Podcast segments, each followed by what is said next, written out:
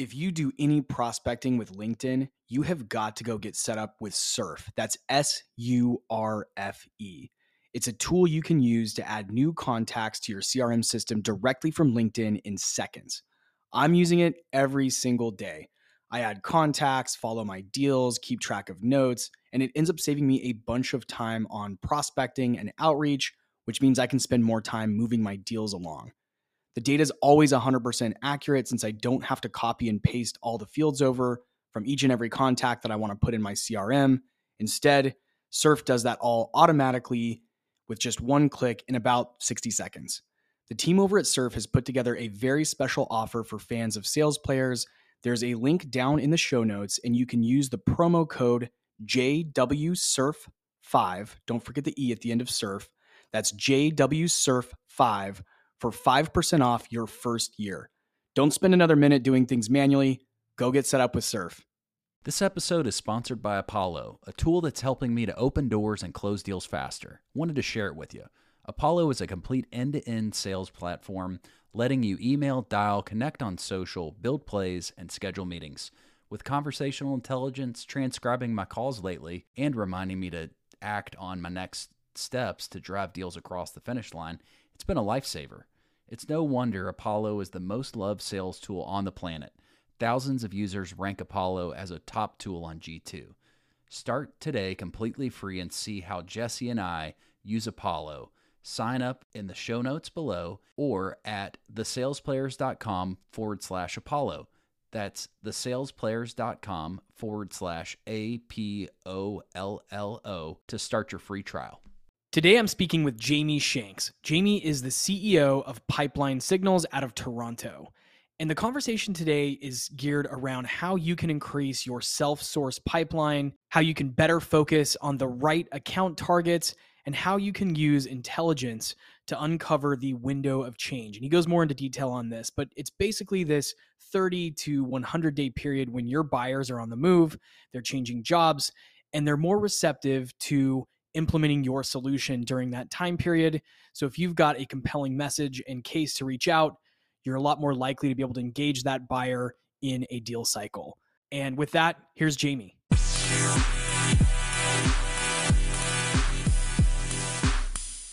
Rock and roll. All right. Jamie, welcome to the SaaS Sales Players. Thank you so much for having me. Yeah, very excited to dig into to some of the stuff that you teach, some of the businesses that you've started and it looks like sold also. So maybe a great place to start would be just tell us a bit about how you got into this crazy business of tech sales. I um, I kind of fell into it. I didn't want to be a seller. I wanted to be a stockbroker, nice. and um, unfortunately, I discovered that being a stockbroker is a seller. So long and the short, I live in Toronto, Canada. I worked on the stock exchange. Then I was in commercial real estate. And then I got recruited by one of my customers to help with a company called Firmex that uh, started in the digital data room space and uh, built it up from zero dollars to three million ARR, which helped it become profitable. And at that point, I was say 31 years old. I thought I knew everything there was to know about sales, so I decided right. to quit my job and start a consulting company. And that consulting company its aspirations were no bigger than helping local Toronto businesses with inside sales best practices. Two years in, it was failing, didn't know what I was doing, had very few customers. And at that same time, I saw around a corner. And around that corner was the advent of LinkedIn. And that mm. sales professionals, account executives like myself, had no idea how to use it, no idea how to use it for business development. So I took a moment to self teach myself and reverse engineer the tool like it was a cold calling tool. Yeah. Sure enough, it worked. Built the world's first curriculum on the topic of social selling, coined the word social selling, and then scaled a company called Sales for Life. So that's how I started helping the tech community was through social selling. Let's go back really quickly to the the experience you had at Firmex. It sounds like there was some, you know, massive growth. And and were you in a selling position there or were you in a leadership position? Tell us a bit more about that. Yeah. So think of it as player coach, employee three or four. And um, this was the advent of a topic called um, Sales 2.0, which essentially kind of coincides with uh, Salesforce and the book by Aaron Ross, uh, Predictable yeah. Revenue.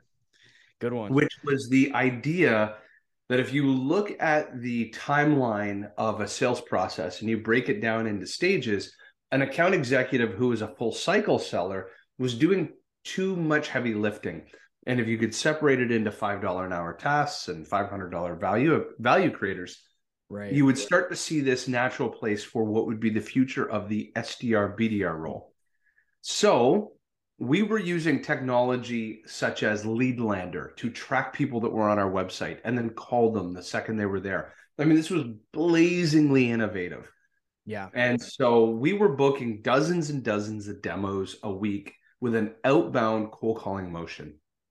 So that was the Firmex days. Yeah. And, and this is this is even before social selling. It was just called sales yeah. 2.0.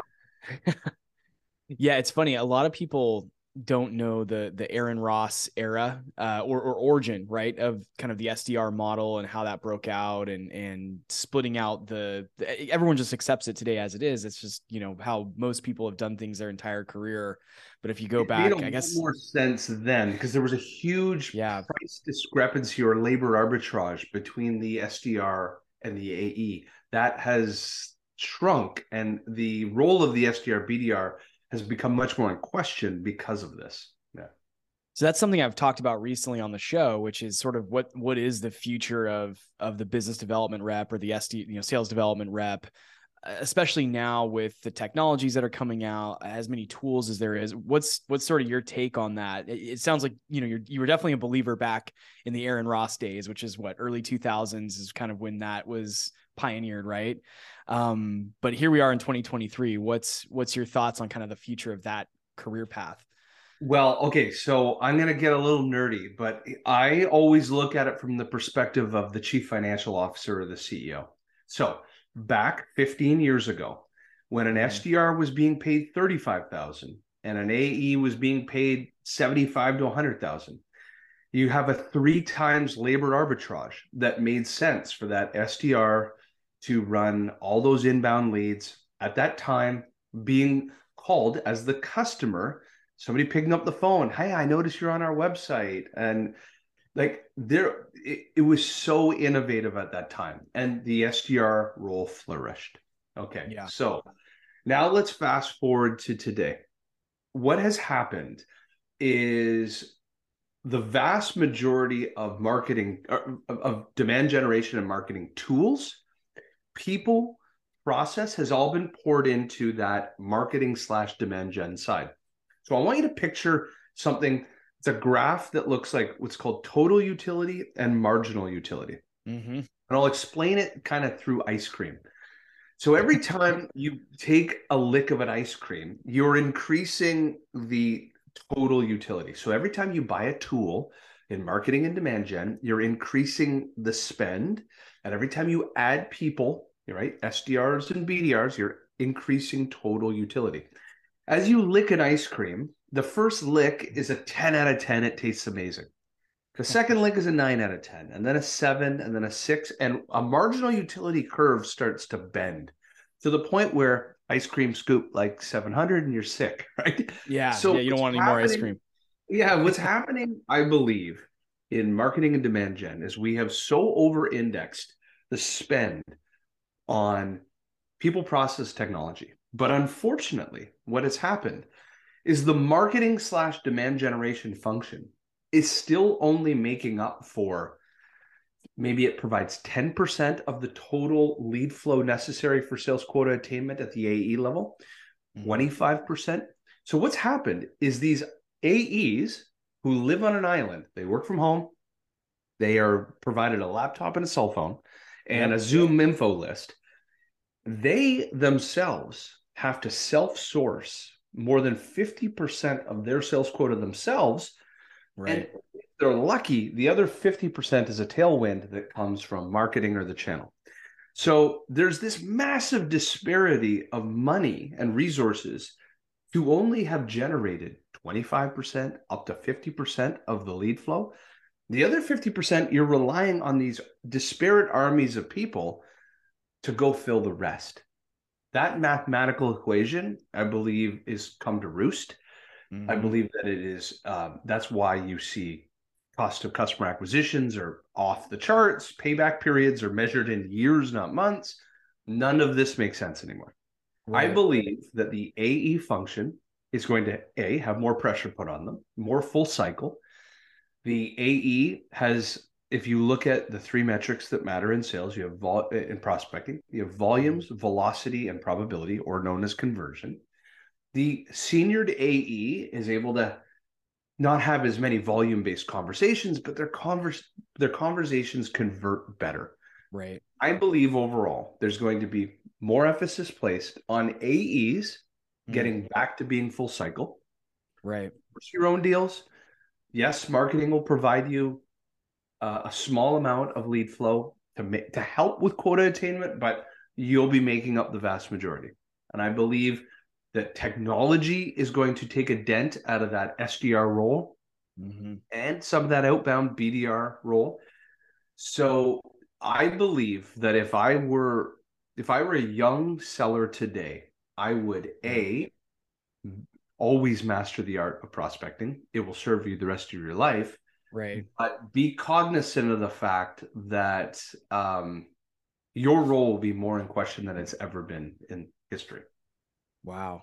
That that actually aligns, I think, almost exactly with my thoughts. And you know, I've been in this space for about 10 years, so not not quite as long as you have. Um, but that's that's where I can see it going also is the earlier couple of years of my career were more focused on I was full sales cycle, but then I saw this big rise in hey, I don't have to think as much about my pipeline because we've got an SDR team. And there's plenty yeah. of yeah. It'd be great if it's 75% of your pipe was being filled by them, but it wasn't probably. Right. Right. And I, I love the, uh, first of all, you've jolted me back to my college microeconomic days, uh, my, my, my college microeconomics classes. And I love the, the ice cream analogy and just kind of where things are. So that th- those are some, some very interesting thoughts. So how can, you know, maybe, maybe from here, I, I really want to know, for my AE listeners out there because you're saying there's going to be a little bit more work involved being an AE because you are going to be responsible for filling your pipe, closing your deals, converting, you know, converting your deals, closing your deals.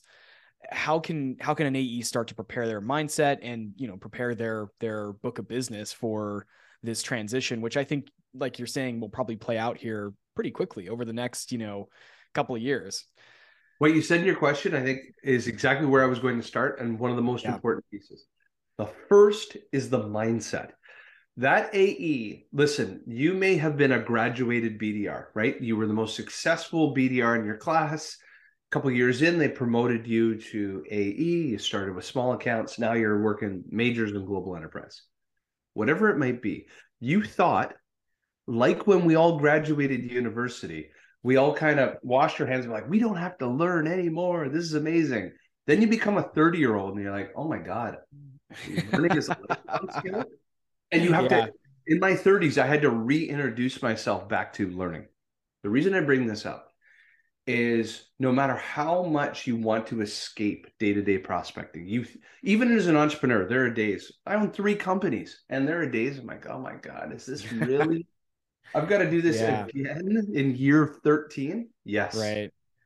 The the first principles are that you are going to have to get back into a mindset that the only person that's going to control your destiny is you. Step 2.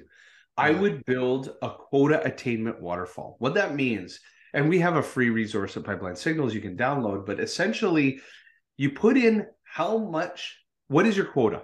Let's say it's a million dollars, it will start calculating in reverse down from a goal which you can't control, you can only align to. Right. You have to have it wind downwards towards a control factor. These are actions and activities and daily things that you need to do every day that highly influence the milestones and the objectives you want to hit on a quarterly basis to align to the ultimate big goal for the year if you don't do some of these fundamentals every day, every week, there's no probability you're going to hit that. Right. And so that's step two. Step two is you have to know what are the actions and activities you must do. And what it does, this calculator does, is it helps you uh, predict what percentage of your lead flow is going to come as a tailwind. It's going to come in from the inbound team. It's going to come in from your channel partners. But then what is the rest that you have to what's called self-source or self-generate? For a lot of you, there's that's the big miscalculation. You all just assume, oh, marketing's got my back. No, probably marketing has to provide, or sorry, probably you have to make up yeah 50 to 75% of your pipeline yourself. mm-hmm. Okay. Step three is you are going to actually have to build a plan to prospect. Now, of course, there's being re-enabled on how mm-hmm. to if you haven't done it in a while. Yeah. But from a tactical standpoint, one of the things that you can do is focus uh, almost exclusively at first on account selection and account prioritization. It is the single death to all prospectors. They spend too much time on the wrong accounts. Mm-hmm. Use objective data and sales intelligence to tell you why should I go after a company A versus company B? Should I do it today, not tomorrow? If you focus in on account selection based on objective reasons, such as compelling events that are happening in their business, you have a higher probability it'll open doors. So right. those are kind of the three steps I'd take. So talk to us a little bit about pipeline signals. You, it looks like that intelligence piece is part of the product. Is that right? Correct. Yeah. How does so, that work? Um, running sales for life for 10 years, we enabled 600 global customers, a quarter million plus sellers. What we mm-hmm. saw is we were teaching sellers a sales play called the sphere of influence, which means you take a happy customer. I'm drinking out of a Yeti water bottle here. So am I. yeah. So Yeti is your happy customer. And you sell to product officers, chief product officers. Inevitably, on an average of about every two years, the people in the product team will up and leave their job and go other mm-hmm. places. And they go mm-hmm. to Igloo Cooler, so to speak. When they get to Igloo Cooler, they're going to bring in the people, process, and technology that made them successful in the past. It's called following your fans or uh, you know customers on the move. Yeah. You're what you want to do is track this change. And so basically it's human capital migration and watching everyone that gets hired, promoted, or leave any account. What we first do is teach AEs or AMs, account managers, how do you look for a signal? What is a signal? How do you mine it yourself? But then, as a tailwind, we provide you a, every single job change in the world that matters to you and so that you can call them before your competition. Uh, but the order of operations is learn it. When you learn it, you appreciate it and you can do it yourself. Then we come in as a tailwind and we provide all the account managers, all account executives, every job change in every account of theirs so they can reach them during what's called the window of change. That first yeah. 30 to 100 days when the executives mm-hmm. new. So I love that. I love that tactic uh, because I've deployed it myself. Right, I'll go into my prospecting accounts, and I know right now LinkedIn has, uh, I think, a report or in Sales Navigator you can pull who's changed in the last ninety days. I'm curious what, if any, additional information you know your your product adds to that process. But I know it works really well. You tend to get someone if they're 30 days into a role, 60 days in a role, especially if it's a director and above. They've typically got some ideas for what they need to get done in those first let's call it 100 days in the new job in order to you know kind of stay on right? So um yeah is there anything else that your that pipeline signals does that kind of helps with that process of engaging that person? Or does it just feed into you know does it just take linkedin data and say hey so and so changed jobs. They're now at this company and they're 30 days in yeah. So if you look at it as an AE, you can create a, a lead list. I want to follow all the cooler companies, right? I want to follow Yeti yeah. and, and Coleman's and so forth. You're only seeing when somebody net new takes a job or somebody gets right. promoted. What you're missing is the context of who they are and where they came from. Mm. What our solution does is behind the scenes, we have the list of all of your customers globally and so it's cross pollinating customers on the move. Somebody leaves your customer in Seattle in the auto industry right. and moves into Igloo Cooler. Where did they come from? How long ago they were a customer? What, what, you know, what projects they worked on? When did they move there? So we create the context for the AE. You're not just calling that there was a job change. You're right. calling a customer on the move that came from this customer. And now you can identify the story you can tell based on their success from their customer. So as part of onboarding, we actually work behind the scenes with sales leadership. We have a global command center of all mm-hmm. the customers and all the accounts you want to monitor. And we're doing the cross correlating for the AE. So the AE sees the job change, but they also have the context why. So that's a good that's a good call out and distinction because with something like Sales Navigator, yes, I can go in and sa- proactively save my account list, my leads. Yeah. What does tend to happen now, and I've seen this in my own, you know, prospecting and, and book of business is, you know, of course, I'm going to pick the top five, call it sexiest brands on my account list, and I'm going to go find the relevant executive buyers uh, or sponsors for the deals that I'm doing, right? But you're saying there's an opportunity to be sort of fed the data that I'm not looking at, which is maybe not those top five brands in my book. It's who else is out there that's also assigned in my, you know, my account list, but I'm not, they're not on my radar right now.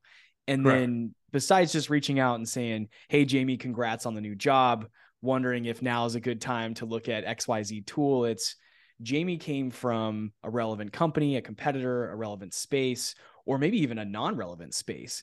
Um, I found that really interesting. I had McDonald's in my book for a long time, and it was just so bizarre to see execs go from different industries into McDonald's. And for whatever reason, McDonald's saw some value in bringing, for example, like an automotive executive in, or you know, someone who came from tech to McDonald's, and eh, you know, maybe having some context into why did they make that hire, and how is that a valuable insight as a seller? You know, what does that mean for selling my SaaS into McDonald's, right? What is that? What's the bigger picture here? So I love the concept, and I wholeheartedly agree with the the approach to to prospecting, especially again at those leadership levels, because they've typically got some directives or many directives in their first hundred days that they need to accomplish, and they're ripe for change, right? Yeah, well, and, and just to add some more context to it, so uh, if you're an AE you're typically broken up into three different pods. Pod number one, you could be verticalized. So call everyone in the quick serve restaurant. You were talking about McDonald's. Call everyone yeah. in the quick serve restaurant industry. Pod two, geography. Call everyone in the state of Illinois, McDonald's founding state. Yeah. Number three is a set of named accounts. In the first two instances, when you're a geo based or a verticalized based AE, now all of a sudden we can find signals not just against the accounts that are in your crm that you know. We do two things. One we fill in the rest of the buying committee. So mm-hmm. you're not single threaded you actually will yeah. will populate all the product officers ux designers whatever your buyer persona is but we'll find greenfield accounts. So yes mcdonald's was on your list but did you consider calling i don't know like jamba juice or yeah. did you consider five guys? They weren't on your list, but they meet your ideal customer profile. They are in the quick serve restaurant. And now a past customer is the head of five guys, you know, product. And that is a big value add for the sellers that are also beyond the named account list. It's like, what else is out there? Wow. No, that's that sounds incredible. And uh, I'm definitely sold here and again you know i think that's a great approach and and it's it's crazy that you can get that much data and then sort of put it together in a way that that makes it really actionable for the seller. Yeah absolutely. Yeah. And and what the last kind of mile to this is the sales team the seller gets to choose where they want to access this intelligence. Most of our customers place it in the crm as a contact and an account a task like it'll assign a to do uh, you can go in as leads. You can push that over to a sales engagement platform if you're interested. You can go into SalesLoft, Outreach, Rev.io, Groove, what have you. Mm-hmm. Um, or some just work it off a CSV file. Work wow. it off a CSV file. We'll send it to them via Microsoft Teams or Slack and say, hey, it, it, you just need this data. Get going. And that's the big challenge is I see too many companies fret and spin their wheels like, oh, we got to talk to RevOps and we've got to um, you know, make sure this looks all perfect in the CRM. And like every other big company, that takes months. It's an act of Congress to get anything changed in CRM. But what yeah. happened last month? Your AE didn't hit quota. Your AE didn't book enough net new meetings. And every month you complain and cry about, oh, the CRM. You could have just had this email to them and they could have yeah. called these same prospects because these signals are like milk in the sun. They spoil, right? and if you're not calling them as they're as they're changing jobs, somebody else is. So right. Right. I want to hear do you have any customer success stories you can share with just clients you've worked with that really turned things around? Maybe they went from like the just smile and dial random phone numbers or random contacts in a CRM to having a very intelligent approach to to their prospecting and really leveling up their team and their their reps. As a collective, the average customer increases their pipeline coverage, so the number of opportunities in their total pipeline coverage by 20% within wow. six to 12 months. Why?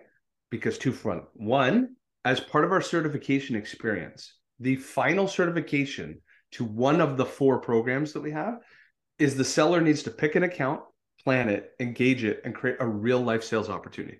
So on our mm-hmm. website now, you'll see two programs. Every seller goes through Social Selling Mastery. They go through the Spear program, which is an account based sales development program. And we're launching two other certifications. So within Spear, just as part of that, every seller will have to make a video case study defending the opportunity they created. So it's forced pipeline oh, creation. Oh, interesting. It's the AE self-sourcing and proving in a video uh, in a video how they did it. And so what happens is they keep repeating this process as part of an accountability dance, so to speak, but then we're giving them the tailwind of signals. So that's how the pipeline is created. It's it's not magical in the sense that like we have invented the greatest widget of all time mm-hmm. for for prospecting we have a sales play that every seller knows inherently works but we drive accountability to them actually doing something with it and that's why it works i love the pipeline defense exercise because yeah. uh yeah you know in a lot of cases the, the best sales managers that i've worked for implement an exercise like that. But for every great manager I've had that did do that, I've had a handful that didn't. So it's pretty cool to hear that that's part of your service is not only do you need to go follow the steps, get the intel and do the outreach, but once you have a two-way conversation going with a prospect, you've got to prove that it's a, you know, in profile, qualified, time frame all of the you know whatever framework i'm sure i'm sure you work with different frameworks but you know, whether it's bant or whatever it is you've got yeah, to usually prove... MEDDIC or MEDDPICC or yeah yeah. Yeah i think that's super cool. Um so all in all like how how many weeks does it take to to kind of go through your uh you know process as a customer? Is this like a six week thing? Is this a year long project? well, it's a, so it's a monthly subscription Mm-hmm. Um, you can cancel anytime. So we have made it hard on ourselves, uh, but good for the customer, to which we're providing value every month. And that monthly dance is every month. There's learning, there's training programs, and we provide signal reports. Every quarter, every, the group of sellers go through a certification experience. So there's a new course every quarter. And it's month to month. And so it's forced us to learn what customers want because we're flying very close to the sun for net yeah. promoter score. It's like every month we've got to prove our value. Wow. That's insane. That yeah, that's that sounds like a lot of hustle to kind of keep the, it has the emotions. Been, but it you know, we have not been we haven't been around for 2 years pipeline signals. Um, we kind of launched it in the fall of 2021. Really, kind of, we raised uh, a small round of capital.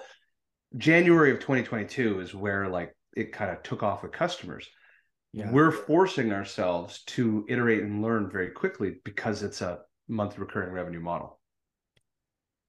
All right, I've got an interesting question. And the reason I'm asking this, I'm going to call this out, is be someone out there listening right now is probably at a company uh, on a team that's taking the wrong approach to all this. So the question is, what are some things that you see teams, companies, reps doing just completely wrong? That Where they're just completely missing the mark on their outbounding, on their pipeline generation, on their coverage. Uh, we've talked about a few, but I want to hear some other examples. And hopefully, for the listeners, this helps them really put a picture, you know, paint a picture in their own mind of something's got to change. and we need to start looking for resources like pipeline signals to help us close this gap. Yeah. So uh, I've already touched on the first. The, the first yeah. is if you, you could have the greatest product with the story of a lifetime Mm-hmm. But if you're aiming that story at the wrong accounts, and what I mean wrong, they could actually look exactly like your ideal customer profile. But there's no compelling reason for that company to change. You have to understand that I'm holding my Yeti again. Yeti, yeah. the company, doesn't get out of bed every day and doesn't think, oh, I need to change. Yeah. Yeti is a corporation. It's the people that work within those businesses that bring in priorities or taketh priorities away when they leave. If you are not finding, and there's all kinds of other types of signals, right? There's IPO readiness, M&A readiness, uh, whatever it might be. But humans who go into a business, they want to make a change. People that get promoted, they want to make a change. People that leave take a priority with them. It's a very simple one. It's a very calculatable, if that was a word, um, type of signal to follow. Yeah. And so number one is is account selection and prioritization. Number two is developing storyboarded sales plays that matter. Here's what I mean. Most of your listeners have heard of sales engagement platforms and they were like, oh, I have sales SalesLoft, I have Outreach, I have Groove, I have Rev.io. Great. Here's the problem if you look at the stories that are being told inside those tools, story number one, like touch point number one, it's a pretty good story. Like marketing probably helped build it. The AEs and the SDRs, BDRs came together. They built a great little touch one. Right. Touch two, three, four, five, six, seven, eight, nine, ten are the are like follow-up messages to the first one. It's like everyone put their brain uh it went all in on message one and then they parked their brain in message two through nine. Yeah. And the rest of the messages are like, did you read my first message? The second one's like, did you read my first message? and then message nine is like the breakup email, the like, breakup. oh, I guess you didn't like my first one. No, no, no, no. Everyone needs to back up and think of it like when you write a book or you're writing a script to a movie, you build storyboards. Mm-hmm. So you have these tiles and you have to tell unique stories. And inside every story are foundational pillar pieces. There needs to be a why should you listen? What value do we create? What is the time for knowledge exchange? Meaning, if I'm booking a meeting with you, I'm not selling a product. I'm trying to acquire time from you. 30 minutes next mm-hmm. Thursday. What you have to give me is time. So I have to give you knowledge, insights like competitive intelligence or market studies or mm-hmm. benchmarking studies, something that is worth more than your time next week. The, the opportunity cost of you missing it is like, I can't miss this. I want to have it. And then the last piece of that pillar is the call to action, very definitive date and time. So that goes within the story of each of your storyboards.